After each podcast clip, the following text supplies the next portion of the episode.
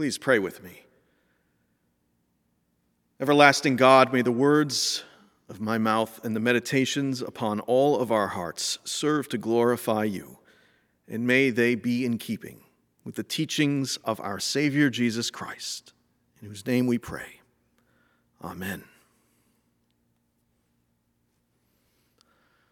Something strange happened last month at the St. Louis Zoo.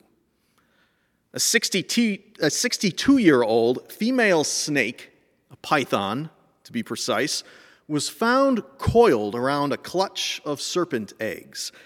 The eggs were hers, but she had not been anywhere near a male in at least 15 years. And while it's true that pythons can sometimes reproduce asexually, the eggs are currently being tested to be uh, determined if that is indeed what happened here. We can't wait for the samples to be tested to actually get that information, reported the zoo's chief herpetologist, because that will end any of the hearsay. That strikes me as an odd choice of words. I don't know what kind of hearsay or rumors have been floating around the snake pens of the St. Louis Zoo. But when one news site picked up the story, an online commenter generously offered, If no one else is going to take responsibility, I'm willing to do the honorable thing and marry this snake. It's a light story for a light news day, but it recalled another piece that I'd read recently, a much darker tale about a rooster that had mysteriously laid a solitary egg in the town of Basel, Switzerland, in the year 1474. Roosters, of course, are male, so this was a startling discovery. And given the religious superstition of 15th century Europe, well, things did not end well for the rooster. You see, in those days, it was believed that witches would put curses on various livestock for their own diabolical ends. In the case of chickens, these maledictions and spells could produce tainted eggs, which in turn spawned vile creatures. One of these, feared above all others, was the dreaded cockatrice, a kind of dragon with the plumed head of a rooster. The cockatrice was a fearsome beast, a bloodthirsty monster and well, the good Christian folks of Basel wanted nothing to do with it. Fearing what evil might lurk inside this egg and refusing to take any chances, they did what God fearing folks in those days did best. They charged the rooster with witchcraft and placed him on trial in the town square. The chicken was assigned a prosecutor as well as a public defender. No, I am not making this up. On behalf of the gallinaceous prisoner, the town's chronicles attest, the facts of the case were admitted, but his advocate submitted that no evil animus had been proved against his client and no injury to man or beast had resulted. Besides, the laying of the egg was an involuntary act and, as such, not punishable by law. If it was intended to impute the crime of sorcery to his client, that is, the rooster, he was entitled to an acquittal. For there was no instance on record of Satan having made a compact with one of the brute creation. Well, that eloquent defense apparently swayed no one. It was determined that the chicken was cursed, possessed by the devil, and the bird, along with the egg that had inspired such fear and superstition, were both burned at the stake. It's kind of a sad story, really. But who was to blame? Was it the rooster? Or was it the townsfolk that were really guilty of foul play? That was probably the longest lead up to a pun that you've ever heard. But there actually is a point to this story, namely that when people decide something is evil, they feel justified in attacking it with impunity. It's like that whole argument about whether it's okay to punch a Nazi in the face. Does he have it coming? Absolutely. But slow down there, cowboy. The violence might hurt you more than it hurts him. One should take care when fighting monsters, as Nietzsche famously warned, lest you become one yourself. Those medieval townsfolk were afraid that a cockatrice was growing inside of the rooster's egg. But they failed to notice what was growing inside of them fear, superstition, and malice curling around their hearts like weeds, something far worse than any mythical creature, something real and far more dangerous. Now, belief in cursed livestock might seem awfully old fashioned, so 15th century, as it were. But if we take the notion of blessing seriously, as we do here in church, should we not also consider the other side of the coin? When we bless someone, we pour out our love upon them and we ask for God's grace to nurture them.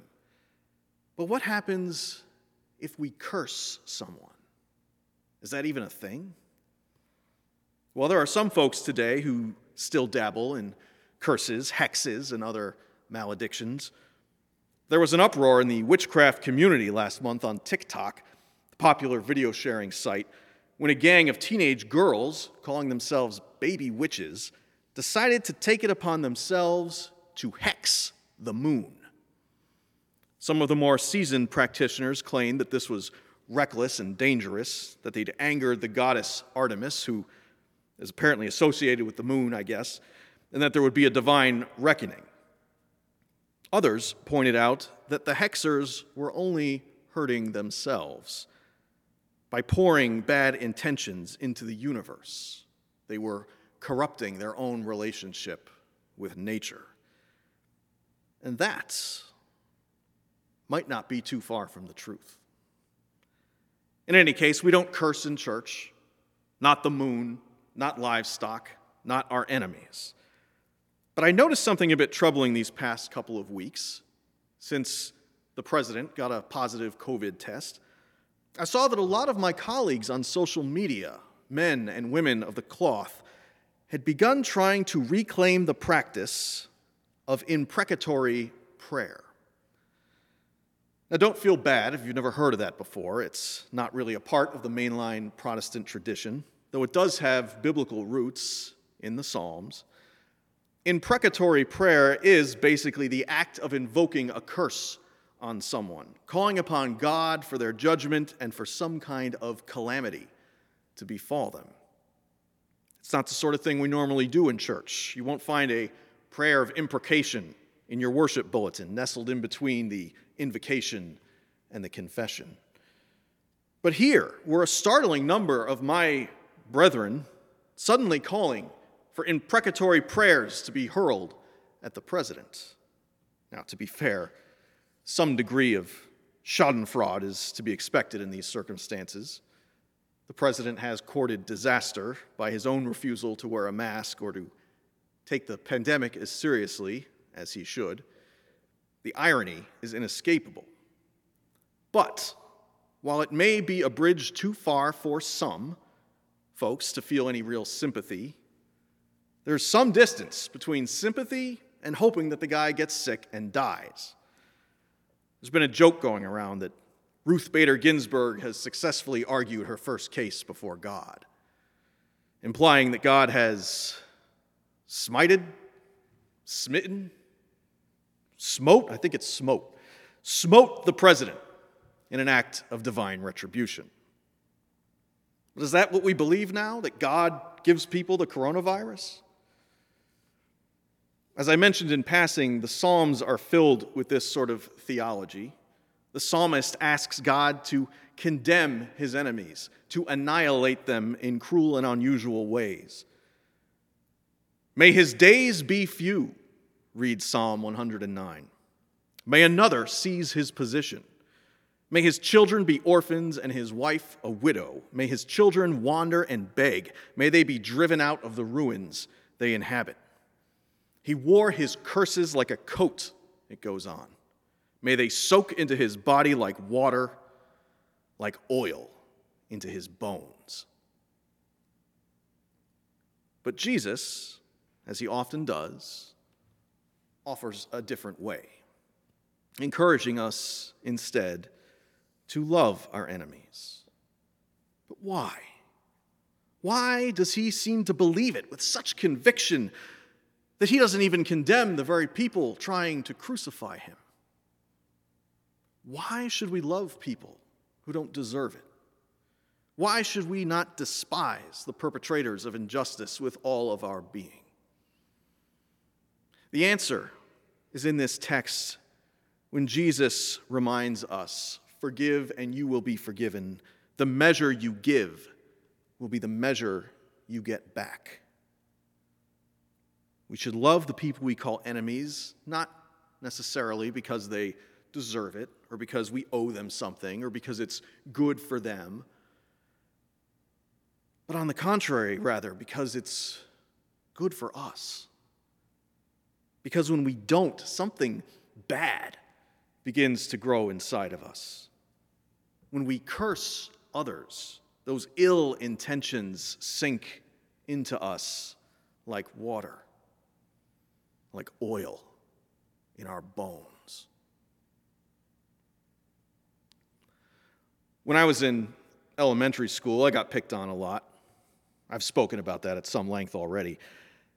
And you know, I used to write these martial arts revenge fantasies, you know, stories about how I would single handedly take out all of the bullies with slow motion roundhouse kicks to their stupid faces and so on, that sort of thing. One day, after some of the other kids had been giving me a hard time, the janitor came over to dispense a little bit of wisdom. His name was Mr. Therian, but he insisted on being called Mr. T, which was a bit of a presumptuous nickname in the 80s, but he was an okay guy. I saw those other kids pointing at you and laughing, he told me. But you know, when someone points their finger at you, he reminded me. They're really pointing three fingers back at themselves. It was not the most helpful advice I'd ever received, but there was wisdom in it. When we hurl a curse at someone, pour out our hatred upon them, it tends to do more damage to us. In his notorious book of poetry called The Flowers of Evil, Charles Baudelaire writes eloquently about the dangers of hatred and the ways in which it poisons the garden of the soul until nothing is left. This is captured vividly in his poem, The Enemy. My childhood was only a menacing shower, cut now and then by hours of brilliant heat. All the topsoil was killed by rain and sleet. My garden hardly bore a standing flower. From now on, my mind's autumn. I must take the field and dress my beds with spade and rake and restore order to my flooded grounds. There, the rain raised mountains like burial mounds. I throw fresh seeds out. Who knows what survives? What elements will give us life and food? This soil is irrigated by the tides. Time and nature sluice away our lives. A virus eats the heart out of our sides, grows by drawing strength from the blood we lose. Who is the enemy, really? Is it another person? Or is it the hatred that feeds on humankind like some kind of monster? Friends, when we love our enemies, we tend our gardens. When we curse them, we allow ourselves to be overrun with weeds and thorny vines and vile creatures. And so, I wonder and I ask, what grows in your garden? Amen.